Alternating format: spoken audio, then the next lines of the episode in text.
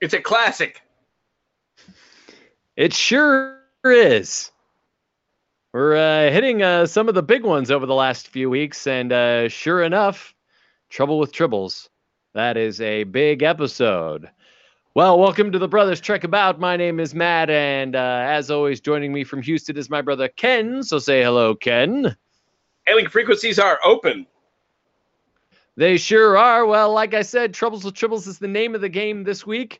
It's going to be uh, exciting to talk about. I've got lots of notes on the subject because, as Ken has said, this is a classic. This is one of the ones that uh, people always point to as their favorites, including uh, Joseph Pevney, who's, uh, you know, one of the main directors on Star Trek, and uh, he always points to this one as uh, being a good time on the set, even though uh, he kept having to uh, maintain discipline amongst uh, the cast members who were always cracking each other up.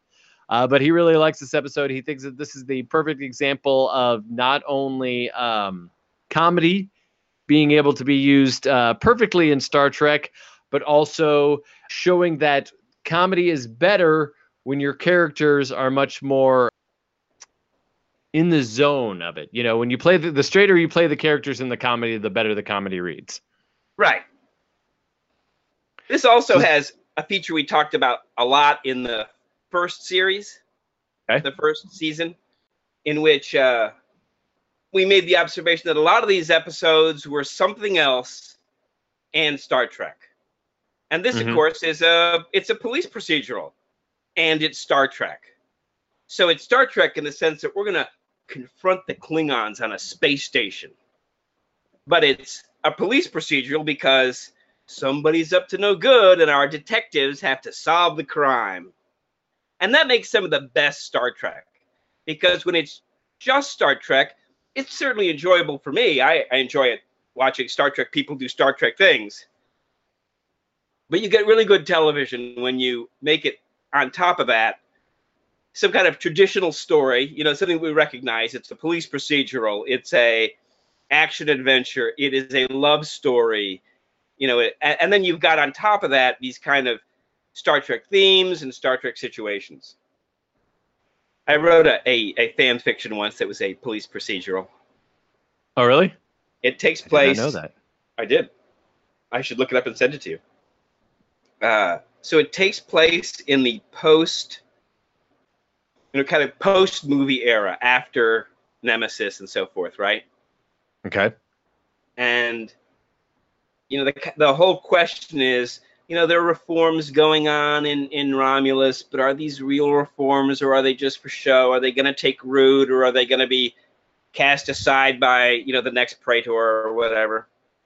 And uh, you have this situation where where somebody's murdered and the Romulan detective or the you know Romulan intelligence officer and the uh, Starfleet security officer um, are working together and in this small way building a little trust because they're both professional policemen in a sense right i mean they're not neither one of Right. them is properly a policeman but within each of their spheres a little police work is part of what they do so you have this romulan intelligence officer and and this federation security officer who are solving this crime and and respecting one another's professionalism and their ability to to see clues and uh, you know put things together. And you know by the end of it you're left with and you know so at the same time I, I never quite make the Romulan entirely believable right? You're supposed to think are they hiding something? Is there you know because it wouldn't be a Romulan if you didn't think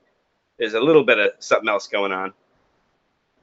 But at the end they solve the crime and you know the, the and you're like well it, I think we built a little bit of trust today between between the Romulans and Well, the that's Federation. nice. Yeah.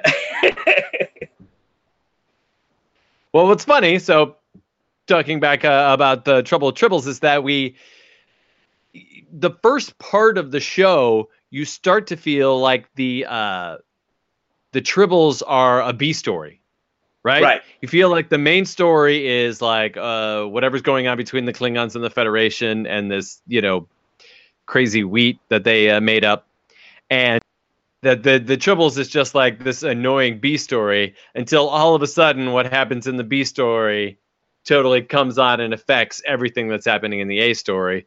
So much so that you know the mystery is then solved by the the tribbles, you know, at the end with the help of Captain Kirk, of course.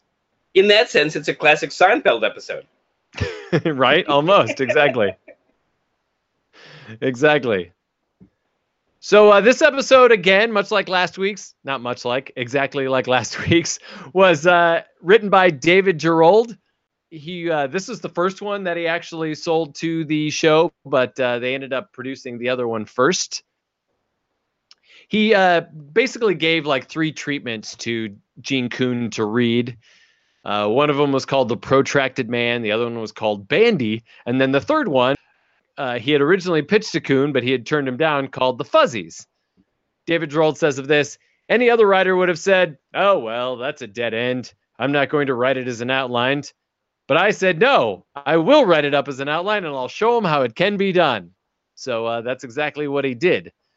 The basic plot in this outline's a, a little bit different it's a lot more about the fuzzies than it is about what else is going on. In fact, basically the idea is that uh, they stop off at this trade post, which is similar, and they pick up this wheat that they're then trans- transporting to another uh, planet. But Yeoman Rand at this point picks up the fuzzy, brings it on board. The fuzzies multiply. The fuzzies eat the grain that's how the story ends. It basically ends like that. There's no other story. So it was with a lot of like Coon prodding at Gerrold, like, well, couldn't we make this uh, two planets are fighting over this grain? So that's when we start to develop that idea. And it isn't until that we get to the third treatment that then Gerrold says, well, uh, I just saw the enemy, not the enemy within, uh, uh so we get a mention of the Organian peace treaty, which I, you know, is one of the last times we saw the Klingons. Exactly. Also a reference to uh, season one. Mm-hmm. Errand of Mercy. That was the episode I was trying to think of. So he had just seen the Klingons in that one, so he was like, uh, "Hey, what if I use the Klingons? Wouldn't that be great?" And of course, Coon, who had you know created the Klingons was all for it. He's like, yeah, let's bring the Klingons back. That'll be really exciting. So that was how the Klingons came to be a part of this episode. The uh, second draft of the or the second draft of the treatment was given to DC Fontana. DC Fontana loved it. She think that we need to uh, uh, get this one. I think it needs a little bit of work, but it'll be fun. It also play like Shore Leave, you know, which was so well received. So, of course, the DeForest Research Company that we've talked about before that, that looks in to make sure that we're talking about things that are actually uh, real or not real goes to Coon and says, well, you know, that uh, the, the triticale is actually a, a, real thing. It was a true hybrid developed in uh, Canada so that it could be used there to uh, grow more wheat. Canada? So, uh, Perhaps you mean Siberia. right, my bad. Sorry, didn't mean to take anything away from the Russians. Uh, so of course, then that's why they made it the Quadro trick. They were like, well, you know, if the Triticale already exists, by the time we get into, you know, uh, Star Trek's time, the 24th century, well, hey, then we'll have Quadro Triticale. Of course. This third draft of the uh, of the thing obviously looks a little bit more this outline looks a lot more like what the show ends up being. You know we get to a local bar and grill because it wasn't sure whether or not it was going to be a spaceship a space station yet or a, a planet they hadn't decided yet. Uh, it is also here where uh, scotty throws the first punch you know uh, when the klingons insult the enterprise by calling it a sagging old rust buffet uh, busket. garbage scow yes exactly the scene afterwards where Kirk disciplines the men, then brings Scotty in, is uh, also in this in this thing, but it's not fully realized. Again, it was a coon note where he was like, uh, "Well, wouldn't it be funny? We get these two guys in the in the scene together, and it's of course the insulting of the Enterprise that makes Scotty act, and not Kirk being insulted. No, no, we can let Kirk take the insult. It's gonna be fine." There's also Fontana, who too, and this will be something we talk about once we actually get into the recap of the episode. It was uh, DC Fontana who came up with the idea for Kirk not enjoying this particular role, which she called a policeman. You know, he doesn't care about watching over a pile of wheat. It seems uh, almost below him. Uh, she's also the one who came up with the idea of making the uh, the fuzzies a menace to the ship, you know, by just taking over and ending up in the ventilation system. She's also the one too who came up with the idea of the uh, the the fuzzies falling down on top of Kirk. It does seem though that if what this guy wants is a complement to security guards, and he's such a powerful dude, he should have just requisitioned his complement of security guards you know, and they show up on a shuttle or they get dropped off at some other starships heading from here to there. Mm-hmm. And like he's got his guys and they have nowhere else to go. They're not like distracted. They're like, this is what we're here for. And it, it does seem odd to say, I'm going to call, you know, a heavy cruiser to come and guard this wheat. right, exactly. There should have been plenty of other people they could have gotten involved to uh, do it. So finally, he does a fourth outline uh, again for free because you know how Star Trek works. But he's just excited to get to be a part of the show. Gerrold is. Finally, uh, he gets he they buy decide they're going to buy the story and develop it into a script. They pay him six hundred and fifty dollars for his script, and uh, this time at this point too, they send it to NBC. NBC writes back, excellent story. The writer has shown great imagination and the grasp of our series. The touches of humor with the underlying and very evident threat of jeopardy Jeopardy is superbly played against one another. If this screenplay is successful as the story outline, this should be one of the most visually exciting and provocative of Star Trek's episode ever put on film. well, at least Stan Robertson isn't overselling it. Yeah. Uh, Gerrold also says that uh, Coon at this point is like, uh, well, we're going to assign a, a writer to this. But we're not going to do that for two weeks. So uh, if you can get us a first draft of the script in two weeks, then uh, we might go ahead and use yours. Of course, it took on average uh, the average writer to write a script in two weeks. So he was giving him the perfect amount of time without actually giving him the you know the script to do. Uh, and he didn't feel like that was unfair either. He goes on to say it was necessary. It would have been unfair if he had tried to do it to me a second time because if he was buying the second script for me, then he meant and he meant that I knew I could deliver a finished product. Uh, he had me do it on spec. But this point, I'm unproven, so it's okay if they try and make me do it, but only once. so uh, he delivers the script in just three days, and it was 61 pages long, uh, which is a good length for a first draft. But obviously, stuff had to be cut.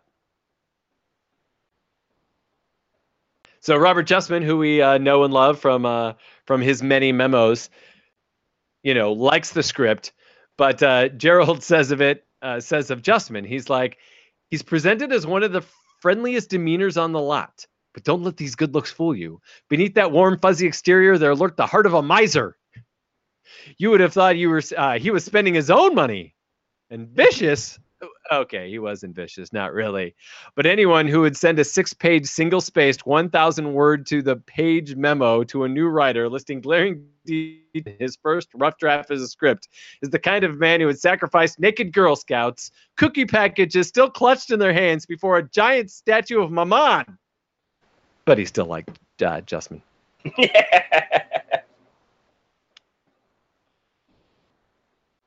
At this point, too, we had the climax of the of the script mostly turning out the way it does now, except uh, Coon didn't like the way that it was figured out because what they originally had was Cyrano Jones going, "Oh, I think I know that guy, but I thought he was a Klingon." The guy looks at it and the, "Oh, he's the Klingon," and then that's how they figure it out.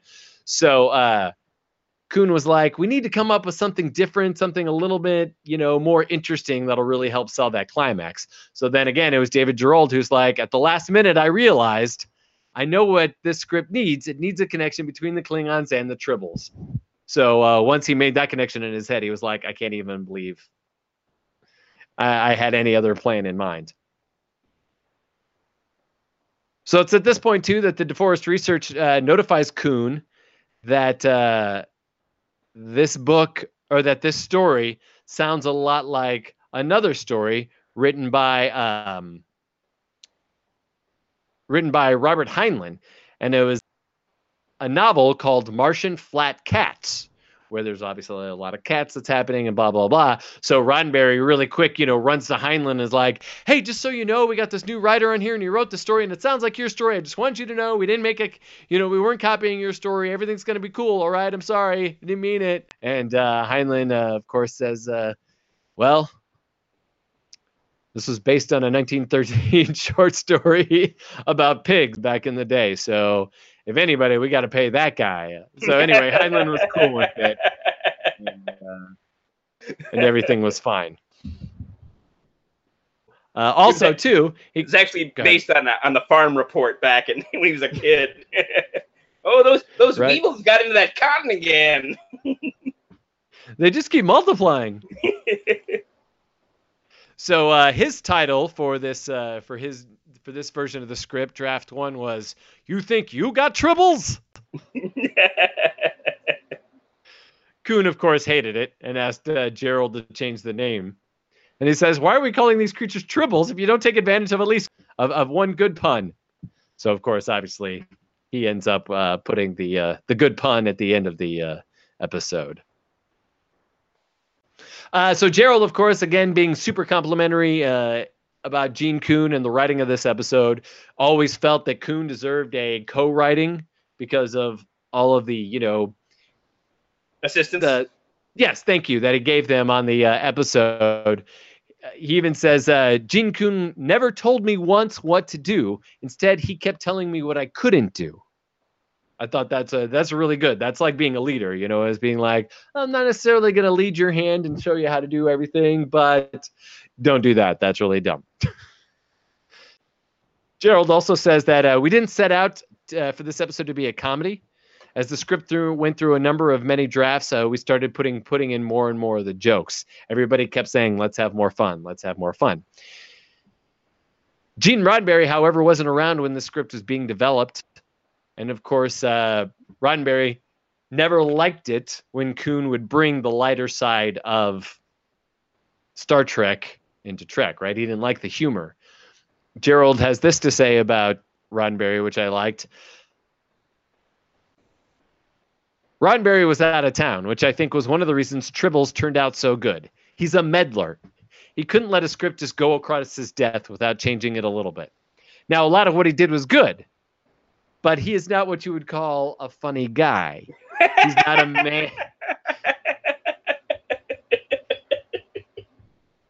He's not a man with this. He's not a man with a sense of humor. Uh, if he would have been there, then Tribbles would not have been as funny. There would have been a lot more heavy seriousness to it. And then the point of the old episode would be, I mean, of that being charming and funny. Roddenberry would have never have let such a lightweight, charming, fluffy, or funny episode happen. Although it's good in a long series to have some funny episodes, especially when they're not silly. So our two episodes with Mudd, I feel, border on a little too much silliness. Uh-huh. I don't think I don't think they're bad. I don't think they're too silly, but I, I, I certainly don't want to go any sillier than the Mudd episodes. But this one I think is is fun. It's got a much better balance between the like the the NBC guy says between the threat and the humor. You know, a lot of the humor in this episode is the way Kirk is dismissive of of the uh, commissioner or whatever he is, right? Yeah. I've never thought a Oh, Federation official to be, uh, you know, an idiot until now. I know, right? It's basically what he says. yeah.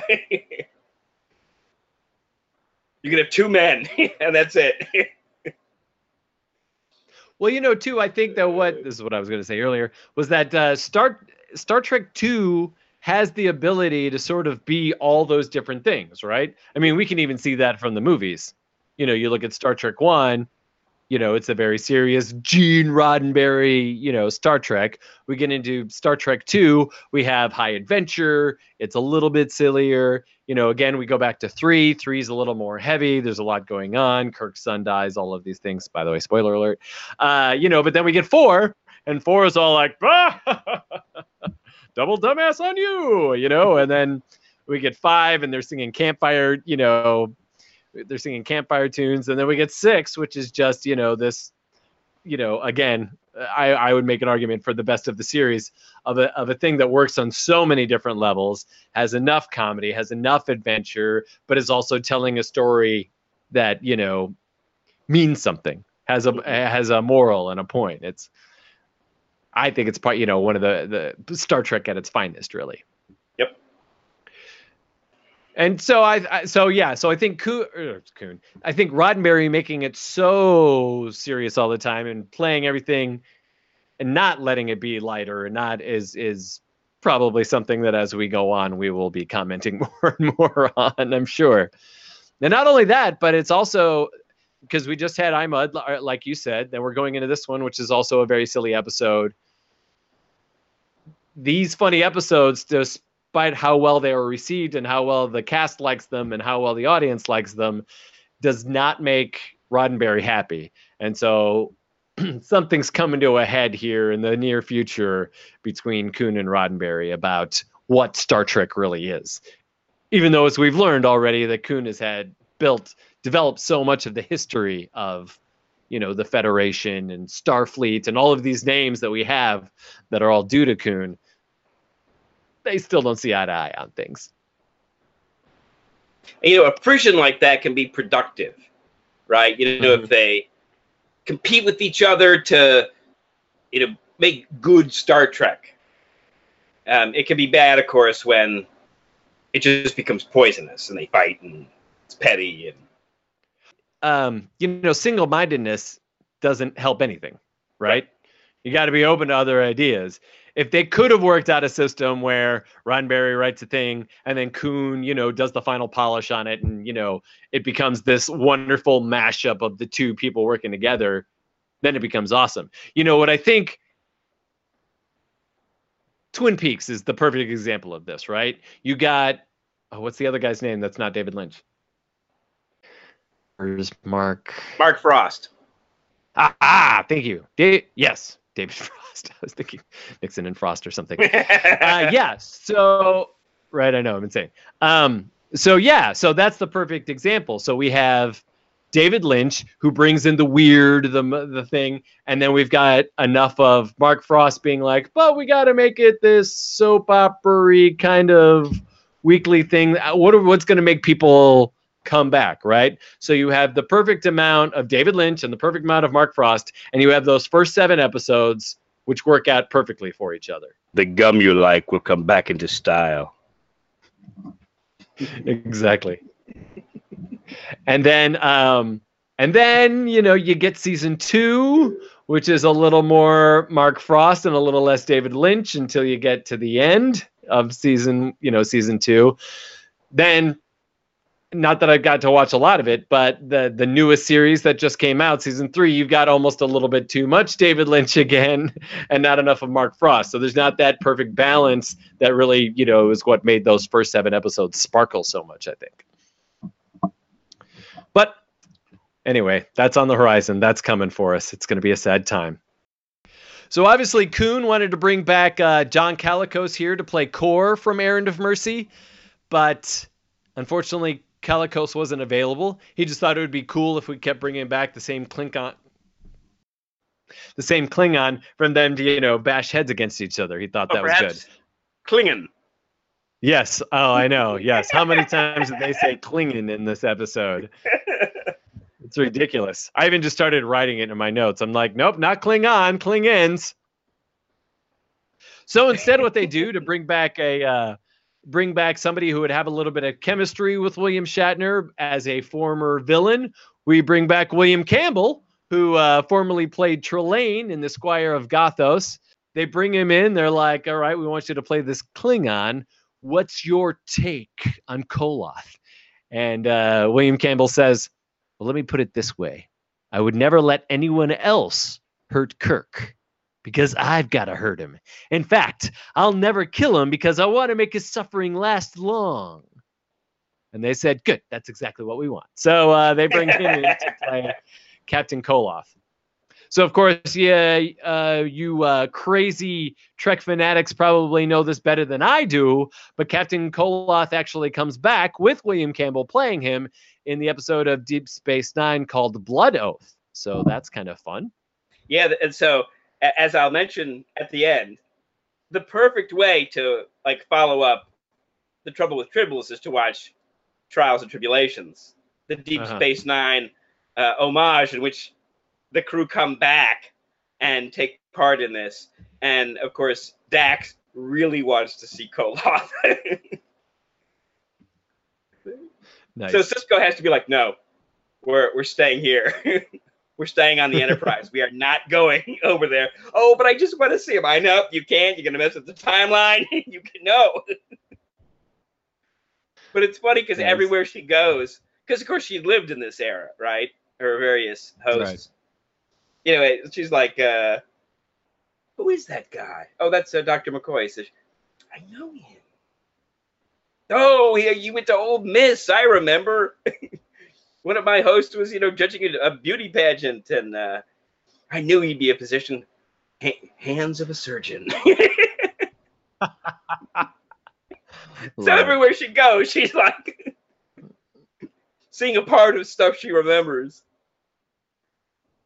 That's funny. But it's one of the it's one of the beauties of that episode is to take the humor, kind of double down on the humor, or you know, not you know, double it in the sense that like it's twice as, as many gags, but you Right. you all the you stay with the humorous theme, right? You play for the laughs, and then you you give this loving treatment of how we had to go back and and uh, and do that thing.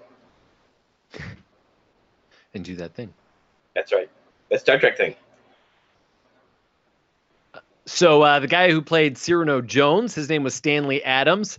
Uh, of course, he appeared all over Wagon Train, Gunsmoke, all of those fun things. But he was also uh, one of the police guys on uh, episodes of Batman, as you can imagine. Uh, he he seems perfect for that kind of campy show, doesn't he? And yet another Star Trek Batman connection. exactly. Then we've got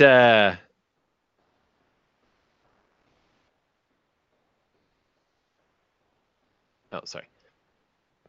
So then we got uh, Charlie Brill, who his uh, he's the actor. He's the guy who plays uh, Darvin, right? The uh, the assistant to the undersecretary. who makes a you know wonderful comeback in Trials and Tribulations, playing himself. I was gonna say, yeah, And of he, course- he, he play he comes back in that one. He's aged naturally, so he looks older and so forth. But he's a Klingon, so he's got a long lifespan. And uh, it's but it's great to see a character like that come back, have a second second shot at at that role. Nice.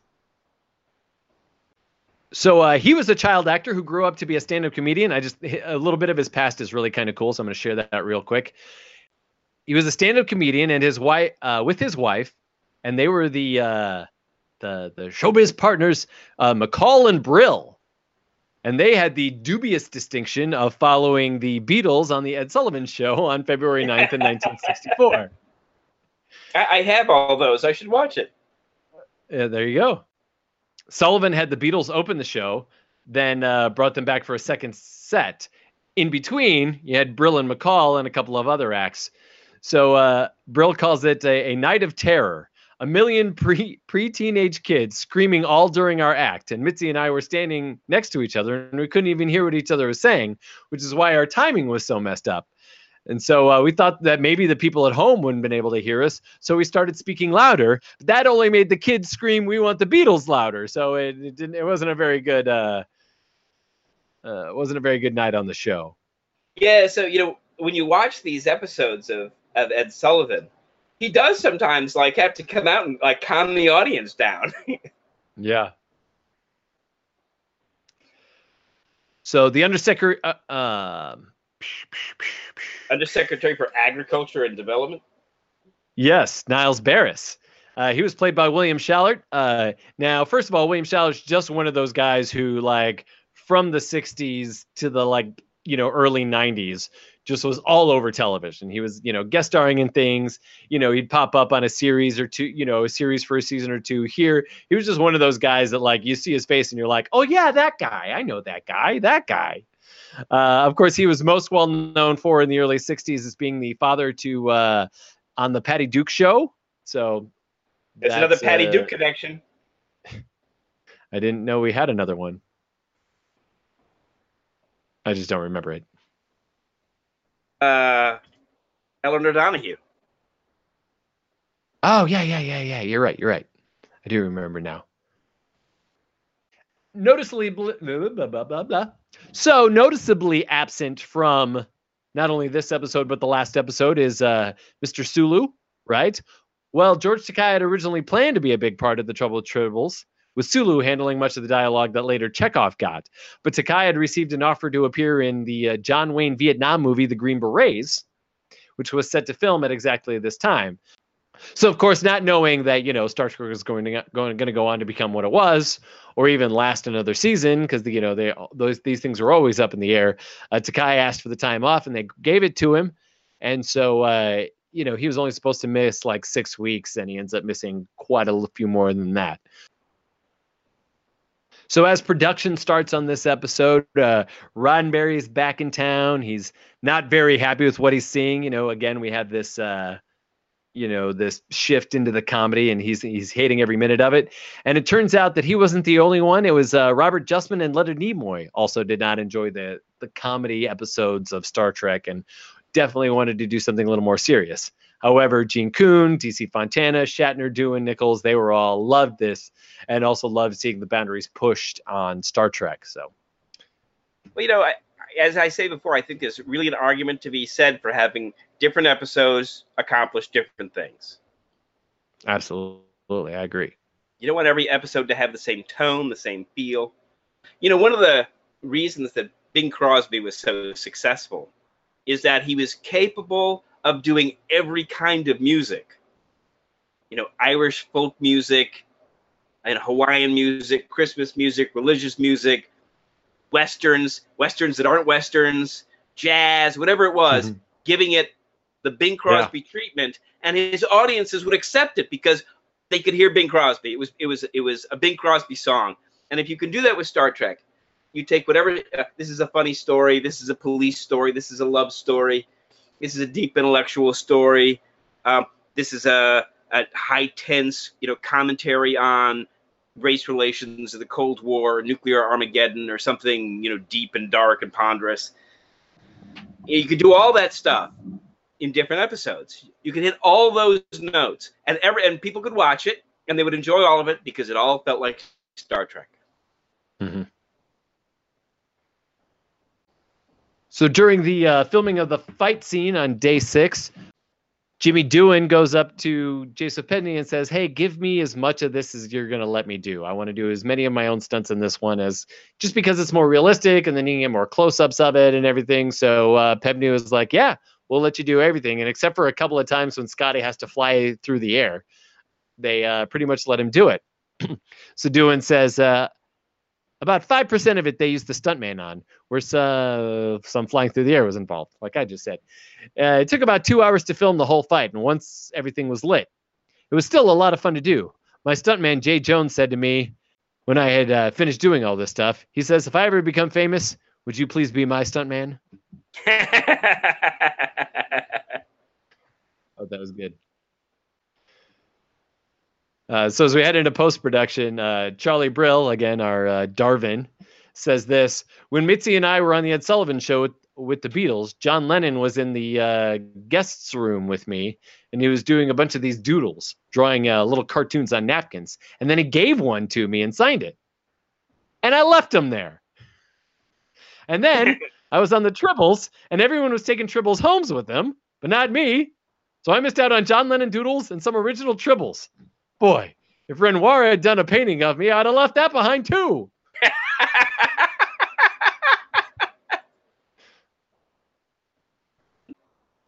All right, well, that's enough behind the scenes stuff. We got a few more things to talk about, but I'm just going to fill them in as we're hitting the recap. So, uh, you know, like we like to say here, let's get to it.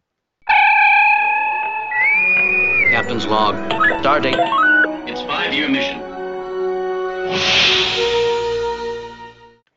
So we actually start this episode off with a briefing room scene. How weird is that? That's usually something that happens in the middle to kind of give us some exposition, remind us what each episode's about, what the heck's going on. But no, not this episode because it's a people, classic. Is that for people who are tuning in after the first half hour of My Three Sons? right, yes, exactly. Uh, we get some background information on the sector of space. Kirk does it like a quick quiz, you know, for Chekov. Uh, all right, tell me, uh, you know, uh, how many people are in this uh, sector? All right, Spock, you tell me, uh, you know, uh, why this sector is so important. All right, Chekov, now you tell me. That's basically the way he was doing it. We also find out about Sherman's planet. It is disputed between both the Klingon and the Federation. This is also when Chekov mentions the Organian Peace Treaty, like you said earlier, which of course also uh, had to do with uh, Errand of Mercy. Spock claims that the Federation has a better claim. However, Chekov goes on to tell us that the treaty states that one or the other must prove that they can run the planet more efficiently, which Kirk claims gives the Klingons an edge because of uh, how they don't care who gets in their way. They're going to get it done. Suddenly, as uh, Chekov waxes philosophic on Peter the Great, we get a distress call. Priority one from Space Station K7. And priority one means near or total disaster. Dun dun dun. Opening credits. But when the ship arrives, we see that everything is fine at K7. There are no Yeah, they show up ships in around. radio silence. I mean, they are Right. they are ready for like uh, uh, a bunch of Romulans cloaked and destroying border facilities. Exactly. But not at all. In fact, Kirk breaks that radio silence and calls the station. Uh, they are told very little. It seems like it might be an accident, although it's never said. We don't know what's going on. Kirk and Spock beam aboard to get an explanation, and he wastes no time. He's barely out of the transporter when he when we meet uh, Nilz Baris. He is the undersecretary in charge of agricultural affairs in this quadrant. That's a big title. So Spock this this happens again this in this episode. They refer to quadrant in a way that makes it sound like sector, right? Like it's just Mm-hmm. a just this the region of space, this locality, right? And later on in Star Trek, the quadrants refer to the four quarters of the galaxy. There's the alpha quadrant, the beta quadrant, the delta quadrant, the gamma quadrant, and that's it because there's four quads in, in a in a rent. In a rent. Yeah. So uh, Baris demands that Kirk put security guards around all the storage bins. What? What? Replies Kirk. We must protect the Quadrophilicae. Or Quadro. Trichticale. The Quadrotriticale. The what? What? Asks Kirk again. Baris, who's a stuffed shirt, says, I wouldn't expect you or Mr. Spock to understand the Quadrotriticale is. But then Spock goes ahead and tells him. It's a wheat rye hybrid of a high yield. Anyway, Mr. Baris is worried that the Klingon agents might try and take it. It's the only thing that grows on Sherman's planet. But Kirk's pissed that he had uh, used a priority one to to guard uh, some tons of wheat. Kirk notes that this is a misuse of the priority one alert, and he's going to alert the Federation of Offense. Commander Lurry now asks if they will post the guards anyway. Kirk seems to say about to say no, but Spock steps in saying, "It would only be logical, Captain." Kirk relents. Kirk then calls for uh, only two security guards to be put near the uh, near the grains of wheat, and surely for everyone else. Baris is offended by the low number of guards, but Kirk tells him, but Kirk tells him that he has never questioned a Federation official until now. So then this is where I started to wonder if this seems a little unkirk. I mean, we know he's always had a little bit of a problem with authority, as we've seen in a couple of other episodes. But uh, does this feel unkirk-like to you, or does this uh, fit in with what we know of Kirk? Is it what? Do, do we think this is Kirk? Yes. Does this feel like Kirk to you? Oh, it totally feels like Kirk. Kirk chafes under every kind of commissioner, ambassador, busybody who says, No, this is my mission. You do what I say. And Kirk's like, Nope. You can put a Commodore on his ship and he's going to figure out a way to get uh, Spock to relieve him of command. Right. That is fair. So the one thing you get in this episode that you don't get in some of the other ones is is Kirk is really mouthy with him. Uh-huh. and you know so part of it is outside the box it's the this is a funny episode so kirk's going to be a funny guy And part of it, I think, is that within the story, this guy has screwed up by using the the level one alert call. And Kirk feels like, yeah, I can get away with being mouthy to you because you're already in trouble and no one's going to hold it against me. Yes, because that's what ha- uh, exactly what happens next here is that Spock uh, uh, Spock says he understands the precaution. The Klingons would want would not want us to successfully del- uh, develop Sherman's planet. But Kirk is upset anyway. He's uh, almost offended by the fact that they used the priority one out of uh, out of sorts. On their way, we run into her and Chekov. Kirk asks Chekov about the grain. He too knows what the grain is. Kirk asks, "Why am I the only one who doesn't?" Kirk assures him that it's only because this was once a Russian invention. Invention, yeah. Yes. Victor, As Victor Chekhov and Two. Exactly. We, we find out a lot about what's going on, uh, or what what Russia's created in this episode. We got some. We got talked about Peter the Great earlier. Later, they're comparing Scotch and vodka. It's a whole thing. As Chekov and Uhura make their way to the bar, uh, a peddler walks in, offering uh, fire gems to the bartender. The bartender rebuffs it, saying, "You already sold me these. Try something else." So the peddler pulls out a little furry thing. Not at your price, says the bartender. Funny story here the bartender's played by a guy named Guy Raymond. And uh, he also played a bartender in many beer commercials in the 60s, in which he always commented on these strange occurrences that happened in his bar. So that's fun. Maybe that's why he got cast. Exactly, right? so uh, Uhura picks up the fuzzy and it starts to coo. The bartender starts to negotiate again, but the peddler wants 10 credits. But the bartender insists on one. All right, I'll go up to two after seeing Uhura pick it up. Uh, all right, all right, I'll go to four.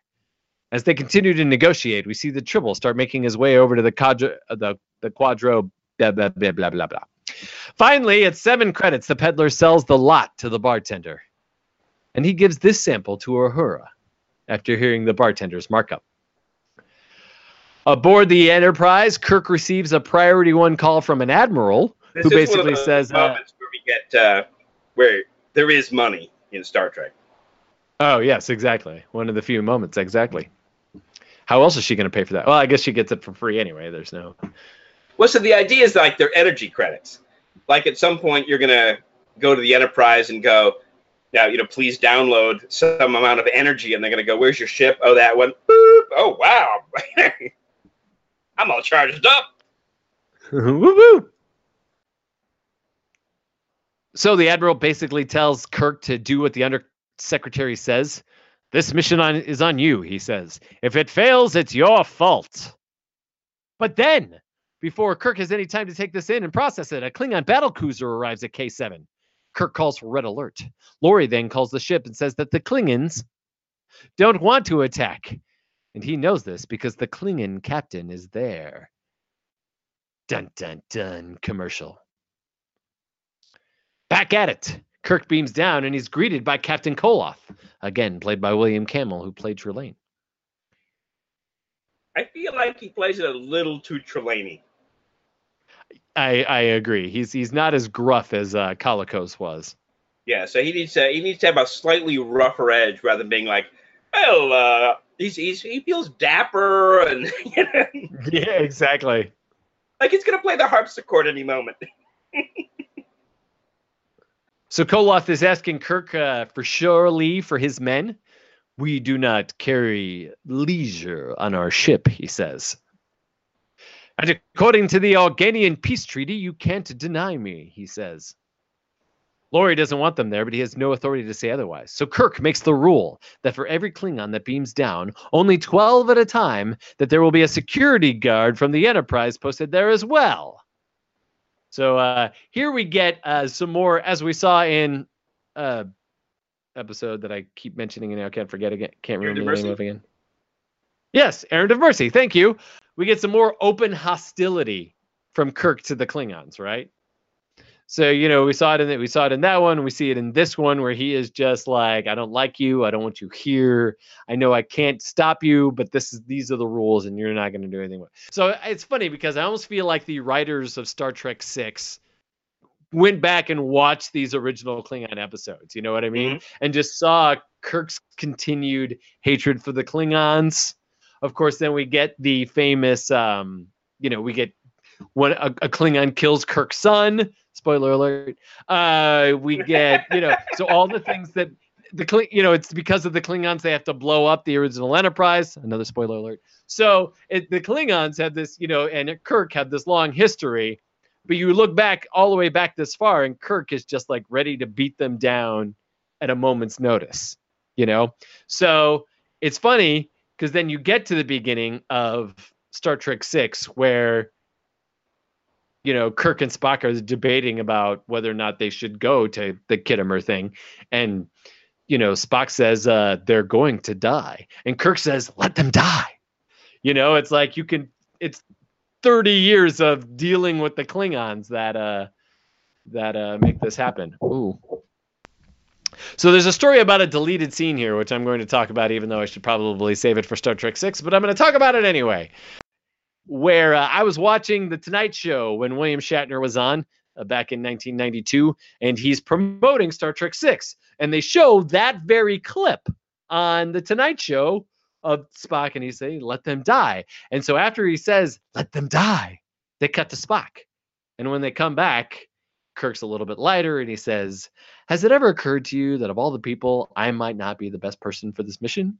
To which Spock would then replies, "Only Nixon could go to China." So they come back from showing the clip, and everyone's applauding, and you can see Shatner's a little bit unsettled, and he says, uh, they they cut something out that they weren't supposed to. When we were shooting that, I didn't want to say, I didn't want Kirk to say, let them die.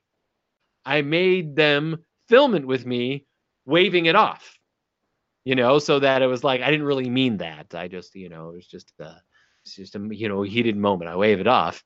And the director was like, great, we'll shoot it that way. So then little did they know, he then goes to see the movie or see this clip on the Tonight Show, and so the, for the first time he sees that they clean cleaned out the or they clipped out the the let them die part, and he was not very happy about it. He has uh, since many times talked about how treacherous it was for uh, Nicholas Meyer to do that to him. Anyway, back on board the ship now. Kirk goes down to the mess, and he finds uh, Scotty just thumbing through some technical journals. You know, for fun. Because what else is Scotty gonna do on a uh, uh, with some time off? You then find ISTP, I think he's like reading the technical journals. Of course he is. We find that the uh, Tribbles have had many babies. Spock is there holding one, and he's like petting it, and he's like, I, I, "It seems that this cooing makes for a calming effect onto humans. Of course, it wouldn't affect me." He says, almost smiling, petting the thing, and they all turn to look at him like, "Uh huh, yeah, right, yeah." And then just puts it down kind of quickly and moves on. So that's kind of a funny little joke there. Self-awareness not necessarily the highest of Vulcan traits. Definitely not. McCoy takes one to sick bay and he promises he's not going to dissect it. The rest are kind of given away to to various crew members. Kirk then gets a call from Chekov. Baris wants to talk. He's worried about the Klingons. He does say Klingons. Kirk insists uh, he's got enough security around the ga- grain and enough around the uh, Klingons. As for what you want, he looks at Scott or at Spock for a second. It has been noted and logged. Kirk out. Spock sort of looks at him like wearily. Kirk heads to sick bay because he's got this new headache caused by the uh, undersecretary. In sick bay, Kirk notices that there's a number of new tribbles. How many did you start with? He asks. Only one, says uh, McCoy. He says it turns out that 50% of their metabolism is dedicated to mating. Kirk says, uh, well, how do they, uh, you know, what makes them? Bones saves him and it's like, uh, I, I don't know. I haven't figured it out yet. I'm looking into It's it. like they're born pregnant. That's later, but yes, he does say that. so as Kirk's walking out, he's like, "Well, if this continues, you might as well open a maternity ward." Kirk then sends Now, uh, more peeps so- down. you got Go this, this comment right, and it, on the Uh-huh. one hand, it's it's just a little joke, right? A little bit of levity in the funny episode. On the other hand, Right. what he's doing is he's foreshadowing the real problem in a way that is dismissive, right? So Kirk is like not taking it seriously. He's not taking the the grain problem seriously. He's not taking the Klingons. I guess he's taking the Klingons seriously. Not taking the Tribbles seriously. So it's kind of like out of the three problems he's got, he's only focused on the one. And those, in a sense, they're all going to combine into one big heap of mess. Oh yes, they are. So uh, Kirk sends some more of, uh, of the crew down for shore leave, advising that no one walk alone and always stay in groups. You don't know about those Klingons. He advises uh, Scott to uh, keep an eye on everybody and make sure that they behave themselves. But Scott doesn't want to leave the ship. But Kirk basically orders it. So Scott and Chekov then enter the bar. The peddler arrives again, trying to offer everyone a tribble, but they all refuse. So then the peddler moves on to the Klingons. But here we find out that Klingons hate tribbles and vice versa. I was thinking about this. It must be that cooing sound that makes the humans, you know, calm down. That's probably what the Klingons hate about it, you know, it's like, I don't need to be calm. I need to be on edge. Somebody could fight me or something, you know? Yeah, it's, it's like it's a, it's like taking opium or something. Like, I'm, I'm clouded. Instead of my, my evil focus on combat, I'm like, oh yeah, oh. yeah, exactly. I'm getting Although- logy. Although in uh, Trials and Tribble-ations, Worf tells the story of like you know the great Klingon uh, tribal conflict of the past, Oh my god! in which uh, yeah, so he explains you know that, that they're like pests, they destroyed colonies because they would basically, as you can imagine, they eat everything, right? Yeah. And uh, you know, at one point, a bunch of warriors got together and wiped out the tribbles entirely. That's great. So it's why we never see tribbles again. Wiped out by the Klingons. So the peddler then moves uh, to the bar and tries to sell him another batch of tribbles. But uh, then we get this great scene of the bartender just pulling out tribble after tribble after tribble after tribble after tribble after tribble and putting them on the bar. Scott and Chekov go back and forth with this uh, scotch and vodka. And uh, which one is the real drink? Chekov here quips that uh, Scotch whiskey was invented from a little old lady in Leningrad. So of course, uh, that was originally St. Petersburg, right? And then it was changed in honor of Vladimir Lenin, the leader of the Communist Re- Revolution, and then back to St. St. Petersburg in 1991 after the breakup of the USSR. So it would technically be St. Petersburg again in Chekov's time. That's right. So what, what's wrong with uh, Chekov? Is he really a communist? I don't know what's going on with that guy. Guy. Sure does love the Russians.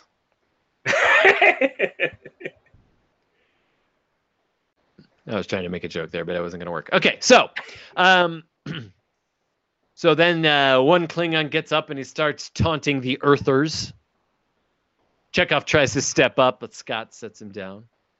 The Klingon goes on to uh, talk about Kirk. Chekov rises again, but Scott tells him to sit down, and this time it's an order. The taunts continue, and until the Klingon starts to talk about Scott's wife, the Enterprise, when he says it should be hauled away as a garbage scow. Scott then punches the Klingon and a fight breaks out. During this fight, the peddler helps himself to drinks. The peddler, drinks in hand, starts to make his way through the bar while the fight happens all around him. Then Federation security shows up and breaks it up as we go to commercial. Back at it, the captain uh, reprimands the crew. He asks who started it, but no one fesses up. Kirk then asks Scotty to uh, stay behind. You were supposed to stop this from happening, says. Scott finally admits that it was him who threw the first punch. Uh, but he tried to stop Chekov first. Well, uh, why did Chekov want to throw the first punch? So Scotty lists the uh, many things that the Klingon said about Kirk. Uh, I get the picture, he says. But it wasn't that that made Scotty throw the first punch. No, we're bigger than that, says Scotty. Uh, We should all be able to take a few insults. Well, then what started the fight? Kirk. Oh, they called the Enterprise a garbage scowl, sir. Ah, I see. Scotty, you're restricted to quarters still. Oh, thanks, Captain. It'll give me time to catch up on my technical journals. But then more tribbles. So many. Spock says he doesn't understand the tribbles, that they have no practical use. Bones asks, Does everything have to have a practical use? Yes. They're furry and they make a pleasant sound.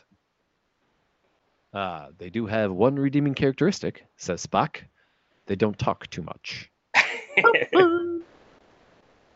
More barbs are traded here. Back on the bridge, Kirk sits uh, sits on a tribble. Oh no, and he realizes now that they're everywhere.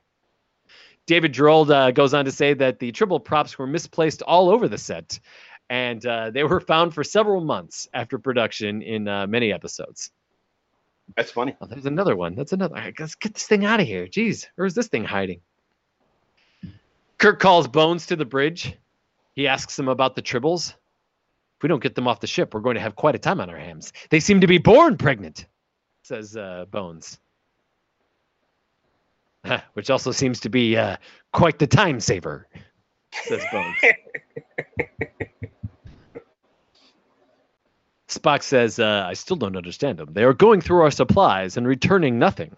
But Uhura now tries to make a case for love. But then Kirk says, well, even love is too, uh, is that too much of a good thing is bad? Even love, he says. Kirk demands the removal of the tribbles. And he calls, he buzzes down to Lurry and uh, tells him to find Cyrano Jones. So back on K7, Spock explains that to Cyrano that by removing the tribbles from their predator filmed environment into an, en- an environment where their natural multiplicative proclivities would have no restraining factors. Ah, well, would you care to? I don't know what you said, says Cyrano. it was just great the way he says that. I'm not even doing it justice. Cyrano then excuses himself as Baris walks in. Baris again claims that Kirk is taking this situation too lightly. No, I take this situation seriously, says Kirk. It is you that I take lightly.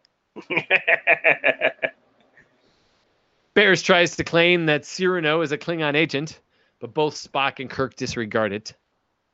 You have to admit he's disrupting the station, says uh, says uh, Denevere or whatever his name is. Well, people have disrupted stations before without being a Klingon agent, and sometimes all they need is a title, says Kirk as they walk out. So I don't know what you were talking about about Kirk being openly uh, facetious to this man. It's amazing. Back on the ship, Kirk and Spock order food, but it is covered in tribbles. They're even in Kirk's coffee. He demands that they are put off the ship now. This is my chicken sandwich and my coffee, says Kirk. So uh, Scott runs in then, holding a pile of tribbles. And if you look really closely, you can see that James Doohan doesn't have a finger. His lost finger is there. You can actually see it in this scene. Scott then claims that uh, he found them in the air vents. Then Spock realizes that there are air vents like this on the space station near the Quadraro blah blah blah blah blah blah stuff. They then head back to the K7. They beam down to K7. Lurry asks, "Is there a problem?" And Kirk says, "There is. If uh, what's happened, what I think happened." As they arrive in the container room, they can't get the door open. It's jammed. So Kirk tries one of the overhead compartments, and tribbles rain down on Kirk as we go to commercial. Back at it, Kirk emerges from the pile of tribbles. Lurry blames Kirk for this. This is your fault. You should have known this was going to happen. Then Bones runs in and tells them, uh, tells them that the way to stop them from breeding is to stop feeding them. Aha! now, but thanks. yeah, right. Noted. A little late, a little late We'll on get that- right on that. But now Spock notices that the tribbles all around Kirk are now dead. Bones scans them too. He says that most are dead or near death. Kirk says, "Let's get the grain and the tribbles checked out." In the next scene, Kirk uh, Kirk has brought Cyrano Jones in to answer for what's happened. But then Koloth runs in and demands an apology to the Klingon High Council from Kirk. Bear says that they can't do that because that would mean then Sherman's planet would have to be given to the Klingons. But Kirk's not looking to apologize. He's looking for answers. How did the Tribbles end up uh, in the Quadrophenia? Whatever it is. Who poisoned the grain? Then Koloth asks that the Tribbles to be removed from the room. But as they are, but as they walk by Baris' assistant Darvin, the Tribbles freak out like he's a Klingon. Oh ho! Kirk takes some Tribbles in his hands and starts walking around, first to the Klingons, then to Spock, then to Baris, and then back to Darvin, where they freak out just like they did around the Klingons. Bones scans him and realizes that he is a Klingon, and it was him who poisoned the grain. Darvin admits this to Kirk after being threatened by the Tribbles. After being threatened with torture by the Tribbles, they take him away. Then to Koloth. He tells them to get their ship out of Federation territory. You've got six hours. Back in the bar later, Kirk takes Cyrano in to show him uh, all the trouble with tribbles. See what I did there? Kirk tells Cyrano that uh, that there uh, that there is a penalty for moving creatures that causes damage to humans. Cyrano says, "Ah, one little tribble isn't okay." Could be 20 years, says Spock. Cyrano attempts to bargain with Kirk to get off the hook. After all, it was the Tribbles that led you to the Klingon agent, he says. Kirk makes a deal. Pick up all the Tribbles on the station, and I'll let you go free. What? But that would take years. 17.9 to be exact, says Spock.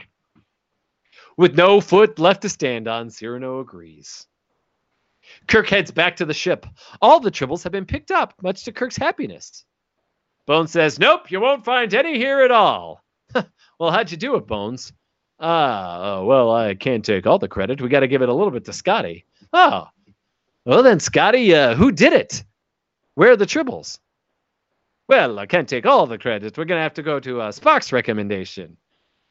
Okay. Mr. Spock, where are the tribbles? well, it was Scott who did the actual engineering. Okay, fine, Scott, where are the tribbles? Well, I used the transporter, sir. Ah, well, where'd you transport them? I gave them to the Klingons, sir. They're engineer- in their engineering room, where they will be no trouble at all.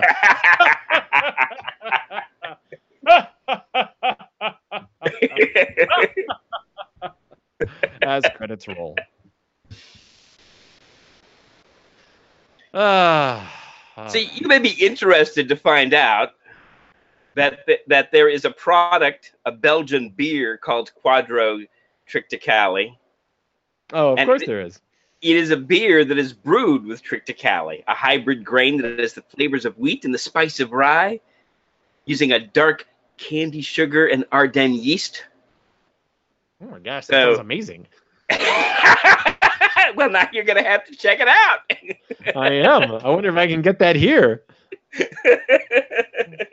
have to go to Specs or something to find it. yep. And then report back to us. Spock es- Spock's estimate of how many tribbles there are in three days, dead or alive, starting with one tribble, producing a litter of 10 every 12 hours, is exactly correct.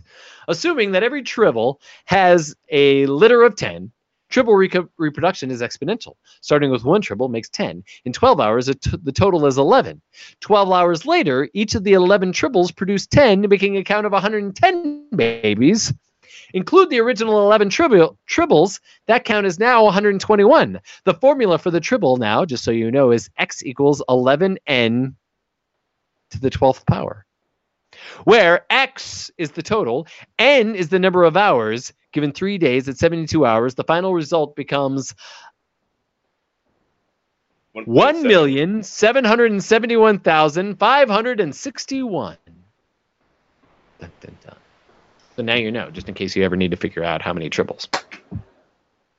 Third season producer Fred Freiberger also disliked this episode. David Gerrold recalled that he pitched a sequel for this episode.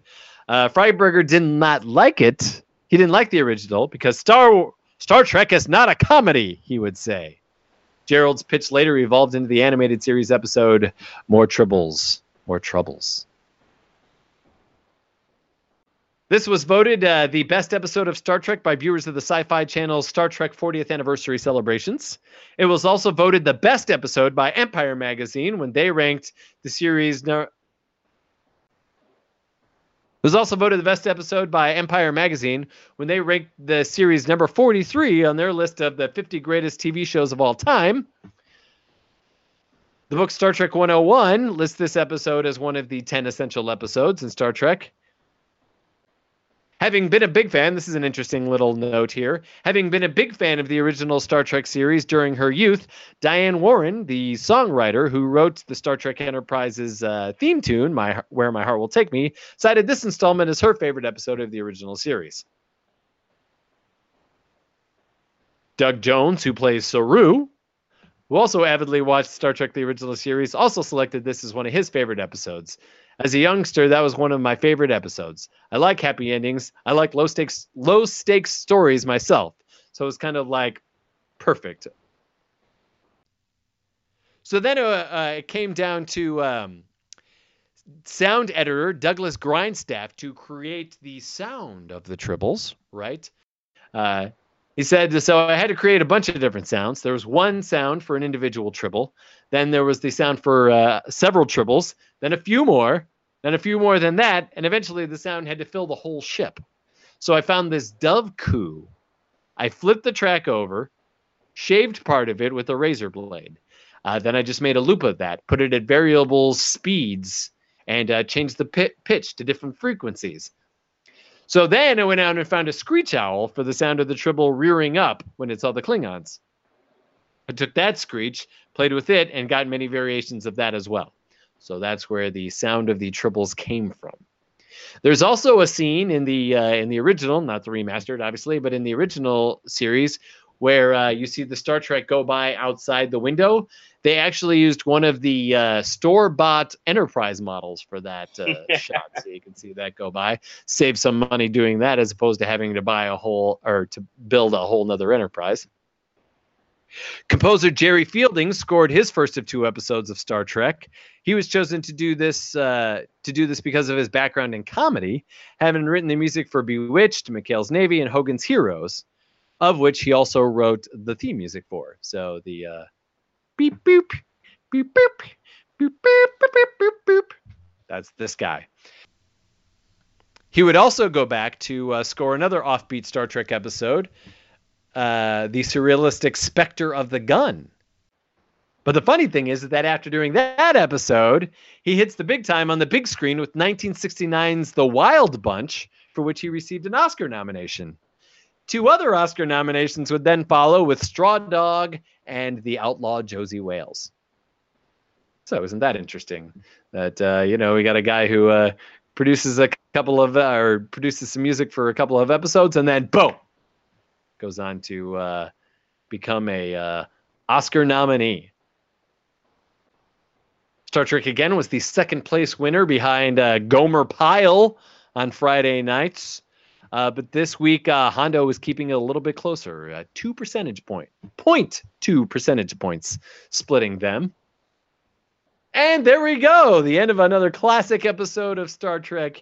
Can't wait to get to the few more that we've got coming up, and then a whole third season that I don't think I've ever seen ever, ever, ever. So it's going to be fun to see all of that stuff. Can't wait. Uh, anything else we should talk about, Ken? Anything else we didn't get to that we need to uh, discuss? We know, I'm. I, I guess I have to go back and watch that animated episode with uh, Tribbles. Yeah, you got it for the uh, for the finished trilogy. That's right.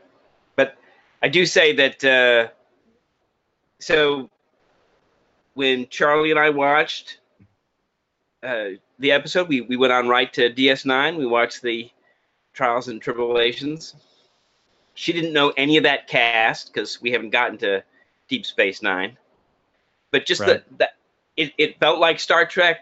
It you know it it was these other characters interacting with the same stuff. She enjoyed it. So Love it. it's good stuff. That's great.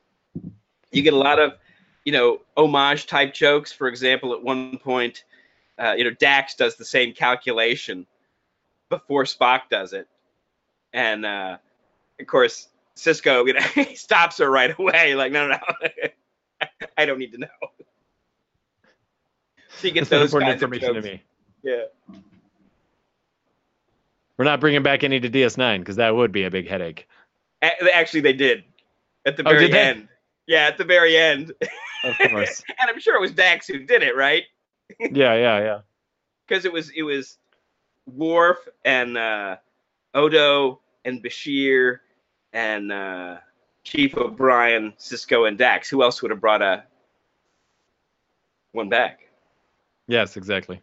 I'm sure she grabbed one while uh, Sisko is going up to the bridge, going, "Here are the duty reports, sir. Uh, Lieutenant uh, Sisko, you know, I've just been, you know, temporarily assigned to the ship, but I just want to say it's been an honor serving with you, sir." well, all right. While he's doing that, she's grabbing a tribble, bringing it Right, back to the client. Putting it in one of those like original 1960s yeoman like bags or purses or whatever they yeah. had. Yeah. They had the beautiful 23rd century styling with the black mat and the silver finish. Exactly. One more funny story. So this is uh James Doohan has uh two kids.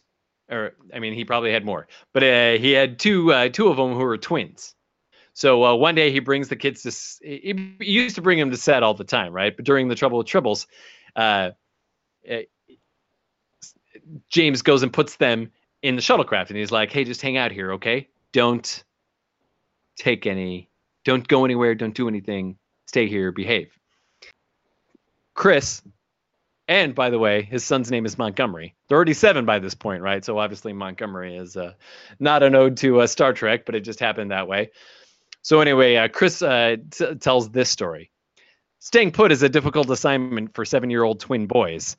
And one day we couldn't resist uh, leaving the confines of the shuttle and going where no child has gone before. So we were cur- so uh, they crept up to these like tall cabinets right that had doors that were just out of reach. We were curious to know what was inside he says. So my brother got on my shoulders and slid the cabinet open and instantly 200 tribbles come tumbling out nearly burying us not only did it scare us but we knew that we were going to get in trouble with dad if anyone found us so we rushed back to the shuttle five minutes later my dad appears praising us for being so well behaved 30 years later i get back tell my dad, hey, by the way, this happened on the set one time of Star Trek, and he got mad at me. was like it happened yesterday.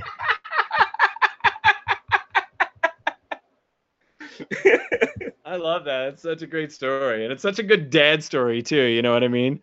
It'd just be like 30 years later, he's still pissed that you did something that's like That's a good story. Well, on that note, we're gonna go ahead and wrap it up for another week. Uh, oh, um, mhm. oh crap! I closed it down already. Do you know what next week is? Yeah, bread and circuses. So it's uh the Romans. Oh, okay. Well, I guess that'll be fun. I don't know, but I'm excited for another episode I haven't seen. What were you gonna say? It's a good episode. Did you say it's? Oh, it's good. Okay. Yeah, Romans. Good to know. Romans, I know you're excited for that, and then I'm definitely excited for Journey to Babel, as I said. So, Uh, a couple of good weeks coming up. Then I guess it's gonna be fun. Well, as always, my name's Matt, coming to you from Austin, and from Houston is my brother Ken. Say goodbye, Ken. Live long and prosper. Oh, it's so nice. And we will see everybody next week. Bye.